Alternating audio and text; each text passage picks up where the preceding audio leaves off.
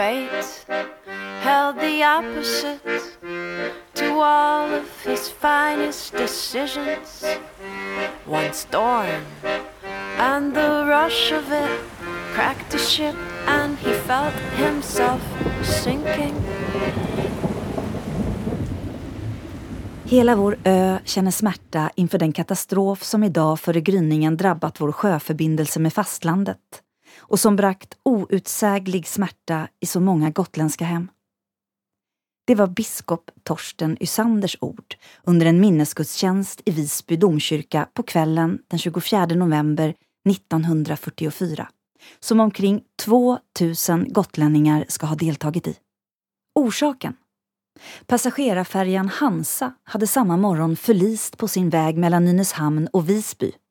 Av de 86 ombordvarande, 63 passagerare och 23 besättningsmän, överlevde bara två. Historikern och författaren Jakob Ringbom har sökt igenom tusentals arkivdokument för att få reda på så mycket som möjligt om varför Hansa-katastrofen inträffade. Han berättar för Vrakpoddens producent Estrid Holm varför just den här olyckan är så viktig för honom.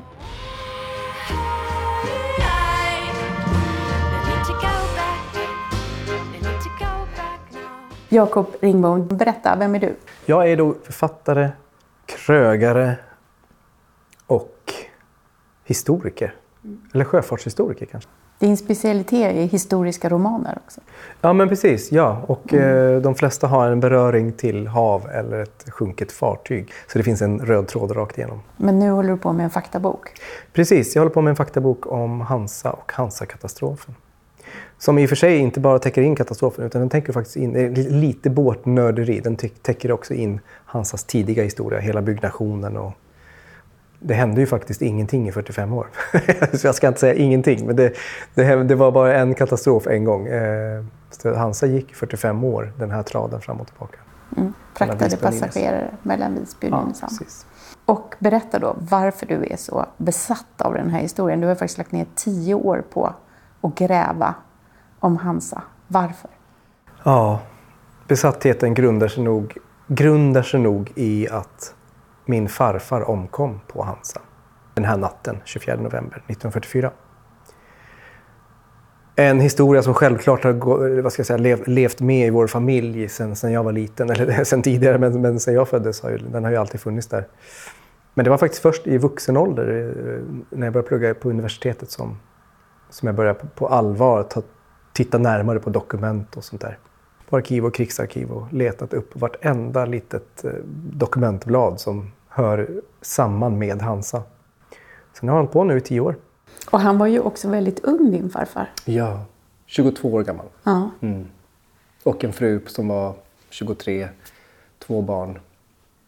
Oj, alltså vilken tur ändå för dig att din pappa fick barn så tidigt. Eller din farfar fick barn ja, så tidigt. Jo, men verkligen. Det är ju fantastiskt. Eh, min pappa var sex månader när eh, Jens omkom. Så det var ju på håret, får man ju säga. Mm. Vad vet du om honom? Ganska lite, jag, brukar jag säga, men samtidigt ganska mycket. Eh, för att det här intresset har ju liksom tvingat mig någonstans att göra lite släktforskning också. Med, med den information som jag har kunnat komma åt och med bilder från släktingar, eller vad ska, då pratar jag med mentala bilder, liksom, återberättelser från släktingar och sådär. Så har jag försökt liksom skapa mig en uppfattning av den här mannen som, som inte ens min far mer eller mindre har träffat. Liksom. Men så nu vet jag ganska mycket. Mm. Berätta då. Jens var yngst i familjen, eh, barn nummer 13. Han blev lite av liksom den här gullpojken i familjen. Växte upp på norra Gotland i en liten by som heter Fleringe. Gick på sjön redan vid 16 års ålder. Eh, började han jobba på sjön. Eh, som resten av släkten, för hela den sidan av släkten eh, är av sjömanssläkt. Liksom. Och han gick, gick på sjön redan vid 16 års ålder. Men han lärde också ha varit väldigt snäll så att... Eh, eh eller liksom släkthistorien att i vår familj är ingen, ingen som någonsin har pengar. De, de tar slut direkt. Liksom. Eh, och han var likadan. Han, han, han, lånade ut sina egna pengar till allt och alla som behövde låna pengar, så han hade inga själv. Nu senast hittade jag min farfars bouppteckning eh, som gjordes efter hans, blev dödförklarat. Då. Och det är lite gulligt att se och det återspeglar min, min far och kanske mig själv till viss del. Liksom, att det här, det, det var en man Alltså det, han, min farfar hade inga ägodelar. Det, fanns liksom, det var en byrå, någon säng. Han hade kläderna han gick i, eller liksom kläderna i garderoben. Men sen var det bara skulder, det övriga. Liksom. Och min pappa var garven han såg det. Han tyckte det var jättekul att se. Han kände väl igen sig någonstans. Liksom. Mm. Eh. Är du mer intresserad liksom, av farfars öde än vad papp, din pappa är? Ja, det tror jag. Eh, kanske inte på riktigt. För min, min pappa söker ju sin far på ett annat sätt. Han, han berättar ofta att han, liksom, han har sökt hela livet efter sin far såklart. Eh, genom, framförallt genom musiken. Liksom. Det, det, det, blev pappas tröst på något sätt att hålla på med musik. Så jag, men, men jag söker det mer fysiskt efter små, små spår och dokument och liksom försöker väl också skapa en bild som jag då försöker kanske egentligen ge till pappa men sen har det kommit, jag ska säga så här, ibland kommer det små saker som jag aldrig har hört. Bara senast för några månader sedan så visade jag upp någonting. Titta på det här pappret. Och då sa min pappa, ja men det där har jag sett. Och sen berättade han liksom jättemycket hur farmor upplevde det. Liksom. För det är lite tråkigt att det finns ingenting, hon har inte sparat någonting. Utan när, hon, när farfar dog så liksom försköt hon hela den historien. Och det är ganska många anhöriga som gjorde det. att efter Hansa så pratade man inte om Hansa-katastrofen eh, inom familjen och inom släkten utan det skulle liksom, nej, det där är ett svart kapitel som vi inte behöver ta upp.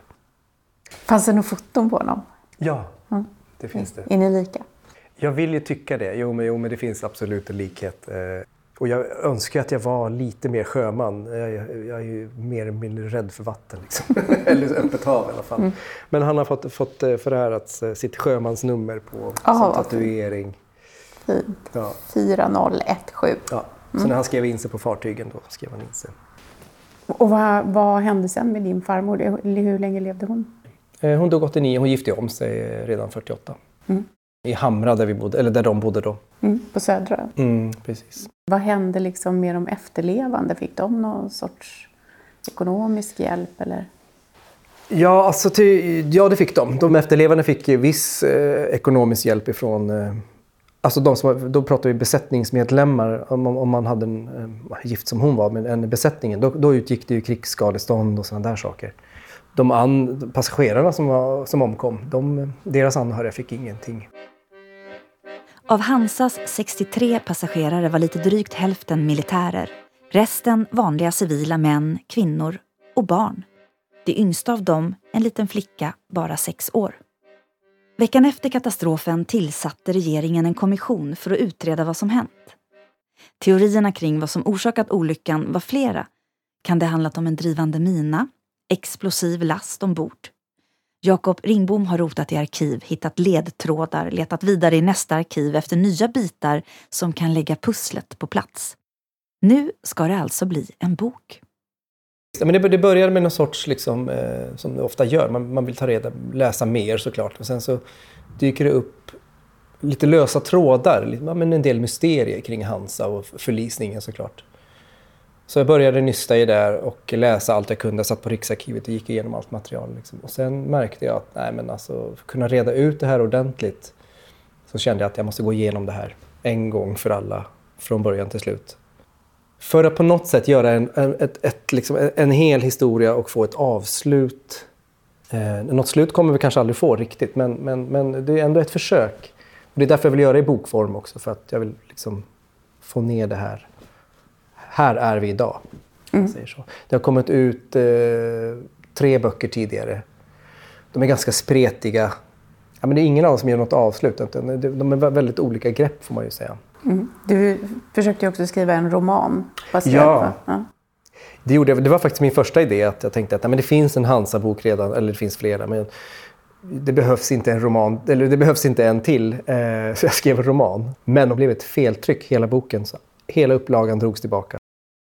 Det tog ju ganska lång tid att liksom ta reda på vad som verkligen hade hänt. Mm. Alltså få några svar på ja. vad, den här, vad det berodde på.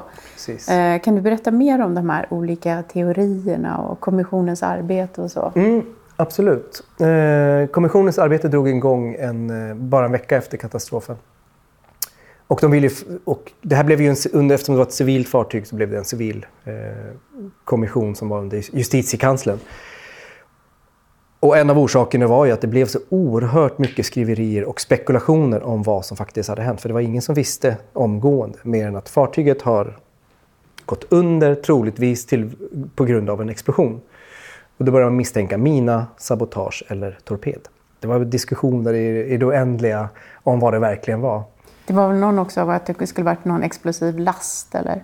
Ja, precis. För det mm. fanns ju det, den, eh, ja, och för det, Hansa hade ju en explosiv last ombord som var långt eh, över den tillåtna. De hade ju 3000 eh, kilo sprängämnen. De fick ha 500 kilo. Mm. Men det kom man fram till ganska snabbt, att där, där fanns det ingenting som eh, spelade in. Så då så återstod de här andra sabotagen, minan och torpedteorin. Och det tog ju liksom eh, fem månader innan man hade faktiskt kommit så långt i det här undersökningsarbetet som pågick från november till och med mars, april eh, 1945. Mm, för de var jättenoggranna, ja, gick igenom massa oerhört. vrakdelar ja, och splitter. Och... Precis. De samlade ihop 1300 vrakdelar.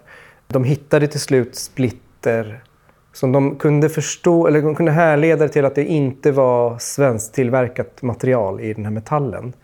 Men de kunde faktiskt inte riktigt säga om det var en torped eller mina till en början. Men sen så kom det till slut fram att allting pekade emot att det var en torped som hade orsakat undergången helt enkelt. Men utredningen är fantastisk. Eh, ett fantastiskt arbete som de genomförde redan då. Liksom. De gjorde så här vrakpussel. De satte ihop de vrakdelar de kunde. Plockade ut eh, metallsplitter från där de, där de hittade sånt där. Tyvärr finns det ju väldigt lite kvar idag av dem. Men varför var det så himla... Alltså det här var ju mitt under... Ja, det var i slutet av andra världskriget, mm, fortfarande precis. brinnande krig. Att ja. de kunde lägga så mycket resurser på ja, en passagerarfärja. Att, ja, men jag tror att det var just det. Att det var ett civilt fartyg. För att de utredningar som gjordes med de andra stora under, vad ska jag säga, fartygen som sänktes under kriget. De hade inte alls samma rigorösa utredning. Eh, men de, då var det ju handelsfartyg som gick på de tyska hamnarna med krigsmalm. Nu var det passagerare och såklart mycket fler omkomna. Så det fanns ett ganska brett tryck att någonting måste göras för att mm. ta reda på sanningen. Liksom.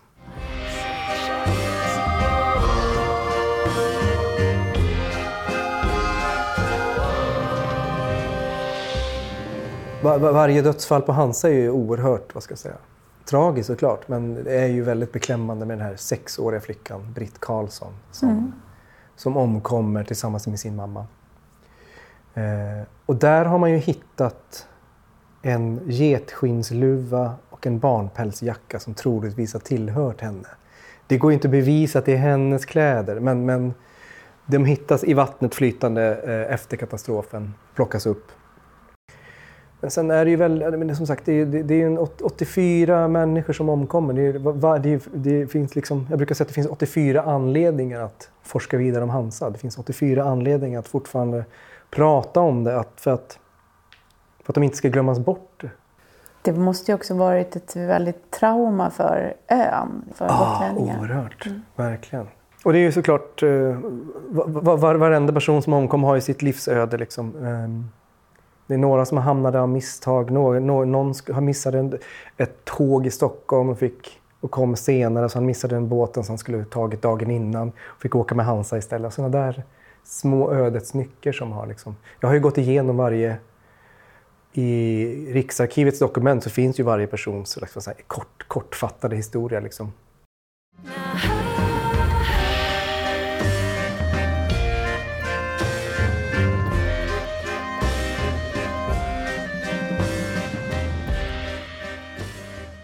Vad händer med kropparna? Ja, eftersom de flesta ligger kvar på platsen där nere vid, där Hansa ligger då, så eh, hände det ingenting. De hittade en enda flytande kropp efter Hansa när de kom dit dagen efter. Då. De hittade en person in, som hade ett livbälte på sig. De flesta ligger ju fortfarande kvar i, i, in, inne i fartyget, liksom, för mm. det gick så oerhört fort. Hansa måste ha gått under på en till två minuter. Och nere vid vraket idag så finns det ju spår av skor och man kan, man kan, man tittar på bilder så kan man se att det finns spår av människor, resväskor och kläder och sådär. Liksom. Tidigare hade ju Gotlandsbåtarna under kriget då haft också militär eskort. Ja, precis. Men det hade man tagit bort. Ja, precis. Och den, den var lite sporadisk den där eh, eskort, eh, eskorteringen. Eh, den var borttagen under 44. Det, det som är väldigt märkligt är att nu vet man att de ryska ubåtarna har gått ut från Finska viken i september redan. September-oktober. Ändå får de ingen eskort och de går fortfarande nattetid, vilket är också jättemärkligt. Trots att de här rapporterna har kommit in att det finns, eh, finns eh, ryska ubåtar i farvattnet. Eller jag ska inte säga farvattnet, men i Östersjön ska jag säga.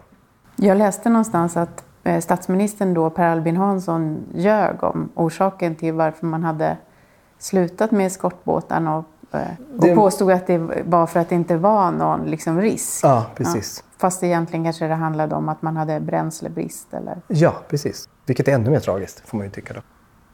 Och sen så dröjde det då decennier innan det gick att slå fast vem som hade avfyrat den där torpeden. Precis.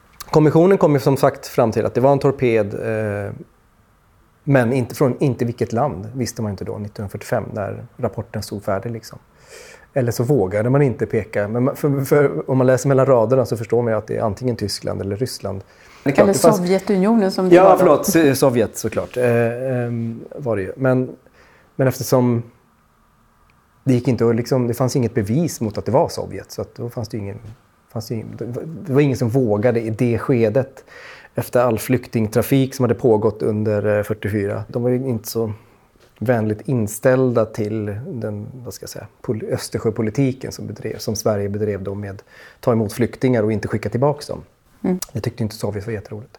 Hur som helst, nej, det dröjde då eh, fram tills 91 eh, när det framkom vad som faktiskt hade hänt. Och då var det ju Jürgen von Schweigberg på Gotlands Allehanda som eh, fick fram uppgiften via Moskvas krigsarkiv att det var ubåten L21 som hade avfyrat torpeden. Och där fanns det ju till och med att befälhavaren på mm. ubåten har ju skrivit en rapport om. Ja. Har du läst den? Jajamän. Berätta. Och där står det ju klart och tydligt att eller klart och tydligt ska jag inte säga, men det, där står det att eh, de upptäcker ett eh, fartyg som är på väg norrifrån. Uh, ubåten L21 är ju på väg tillbaka mot Åbo där de har sin uh, tillfälliga ubåtsbas. Så möter de på Hansa klockan fyra på morgonen. Börjar förfölja Hansa fram till klockan sex där de skickar iväg tre torpeder, varav en träffar. Och där står det att efter en minut börjar fartyget sjunka. Men det framkommer också en fantastiskt spännande uppgift där. Att efter fem minuter så kommer det också ett räddningsfartyg som går förbi platsen utan att plocka upp någon överlevande. Och det där har ju jäckat mig i, i många år och många andra forskare, eller vad ska jag säga, intresserade. Men, men det, det, är i alla fall, det, här, det här är då ubåtsbefälets eh, version. Att så här gick det till. De sänker Hansa, hon sjunker efter en minut, eller försvinner efter en minut och eh, sen kommer ett annat fartyg som passerar platsen. Sen fortsätter L21, eller det som händer då, det här det fartyget som då kommer emot ubåten som ligger i övervattensläge då efter sänkningen de, de blir tvingade, tvingade att gå ner på botten, så de ligger på 27 meters djup när det stora, ett annat stort fartyg passerar över dem. Sen går de tillbaka till Åbo. De har liksom gjort sitt uppdraget är slutfört. Nu var ju inte uppdraget att sänka ett svenskt fartyg. För det står ingenstans eh, att det är ett svenskt fartyg de sänker. Det står att de sänker ett tyskt transportfartyg i krigsdagboken. Mm. Så det här har ju då diskuterats fram och åter. Positionen är ju väldigt märklig. Det är inget operationsområde för ryska, förlåt, sovjetiska ubåtar. De har varit nere vid, vid polska kusten och lagt ut en minering när de har fått mankemang, eller problem med den här mineringen. Så att en mina fastnar i ubåten. Och de beger sig då tillbaka till Åbo i förtid, så de skulle inte ha varit där överhuvudtaget.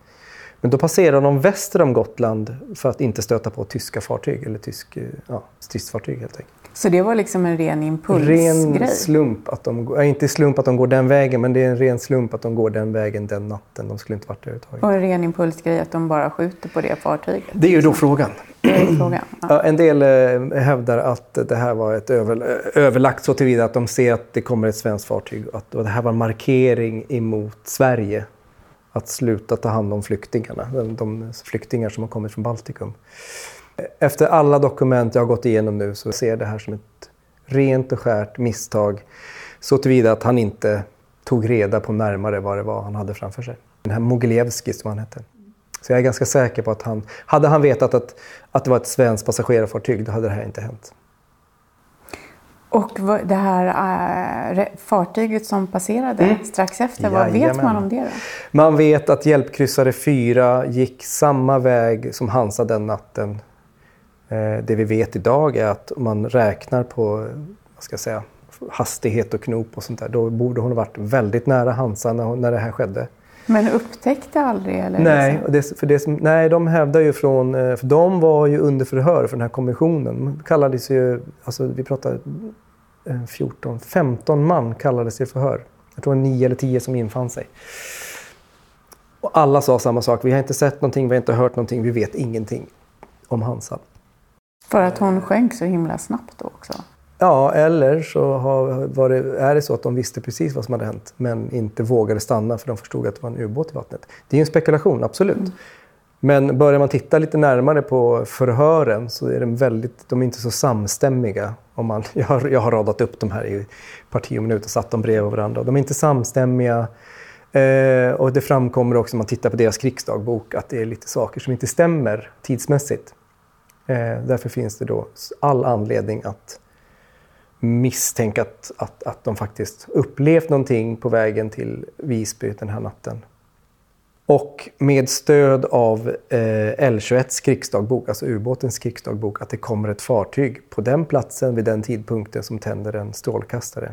Då är det svårt att mm. inte sätta ihop de två. Och det här strålkastarljuset, det pratar ju Arne eh, och Arne, både Molin och Turesson pratar ju om det. De två, enda ja, två de överlevande? Två överlevande, de pratar ju om det här eh, ljuset. Om de hade liksom kommit i undsättning, då hade fler klarat sig? Eh, vi ska nog säga kanske. Det var ett femtal i vattnet som i alla fall levde när ljuset lyste. Och eh, den här hjälpkryssaren ska ha varit på plats en, en halvtimme senare ungefär. Om, om allting stämmer i beräkningarna. Liksom. Så möjligtvis hade faktiskt några till kunnat klara sig. Men, eh... mm. De två som överlevde, Arne Turesson och Arne Molin, har kunnat berätta vad de upplevde under morgontimmarna. När Hansa träffades låg de båda och sov. Arne Turesson i radiohytten och Molin i en hytt längre ner i fartyget. Molin väcks av sin hyttkamrat och de springer tillsammans upp på däck. Molin hör skrik, men kan inte se någon människa. När Hansa börjar sjunka med stäven först bestämmer de sig för att hoppa över bord. De simmar sedan snabbt iväg från det sjunkande fartyget för att inte sugas ned och hittar turligt nog en upp och nedvänd livbåt Turesson och sin sida förlorade för en stund medvetandet efter träffen, men vaknar strax upp igen och då står vattnet midjehögt i radiohytten. Men han hinner också ut och kan lämna fartyget innan det försvinner ner i Östersjöns iskalla djup. Turesson träffar också på Molin och hans hyttkamrat Haldén. Med förenade krafter lyckas de vända livbåten och ta sig upp i den. Men den är full med vatten och de har inget att ösa med. De tvingas överge livbåten för att ta sig till en flotte de fått syn på. Haldén klarar dessvärre inte den här strapatsen, utan fryser ihjäl i vattnet. På flotten finns både filtar och räddningsutrustning och framåt middagstid upptäcks Arne Turesson och Arne Molin av ett spaningsflyg. Det har skickats ut när färjan inte anlänt hamn enligt tidtabell.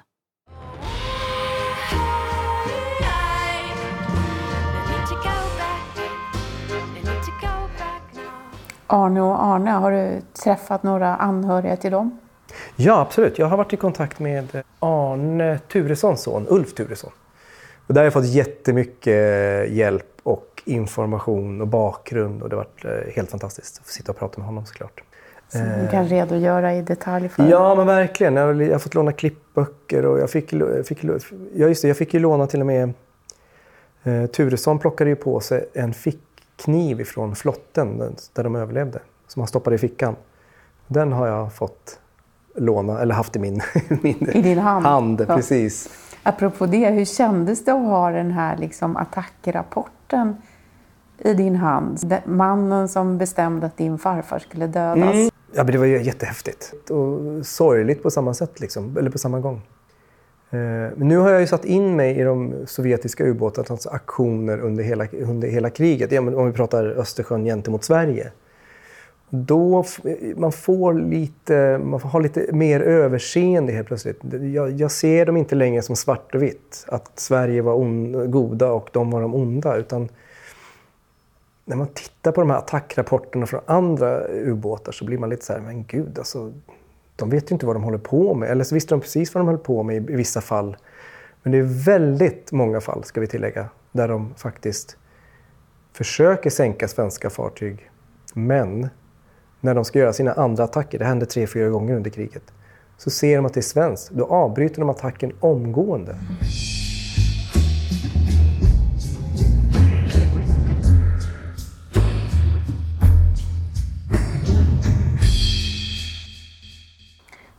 Inte riktigt klar med dina efterforskningar. Hur många år till ska du hålla på med? Nej, förhoppningsvis. Jag var på Krigsarkivet idag och jag ska göra några besök till Landsarkivet på Gotland till. Men eh, boken är så gott som färdig. Mm. Jag letar bara några små dokument som inte har någon betydelse känns det som ibland. Men... Vad har liksom det här arbetet betytt för dig då, personligen? Vad har du fått ut av det? Jag tror, jag, jag tror att någonstans också vill jag ge en bild till min far av vad som hände. Eller eh, den bilden jag har av farfar som jag har fått reda på liksom här, varsågod. För, för att kunna ge hon, skapa honom en bild av vem farfar var. Liksom.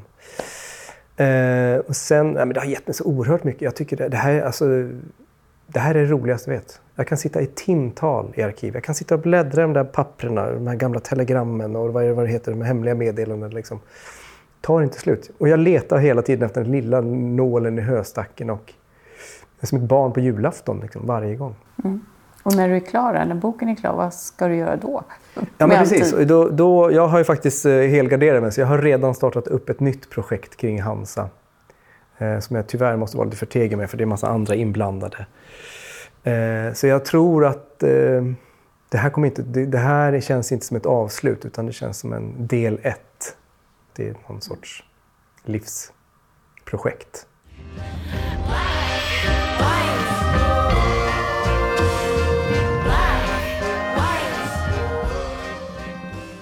Det var historikern och författaren Jakob Ringbom som berättade för Vrakpoddens producent Estrid Holm om sitt decennielånga grävande och engagemang i Hansa-katastrofen. Ytterligare dramatiska historier och öden kan du lyssna till i andra avsnitt av Vrakpodden och förstås ta del av på Vrakmuseet på Djurgården i Stockholm. Nu återstår bara för mig Tuva-Lisa Rangström att tacka för att du lyssnat. Vi hörs igen hoppas jag.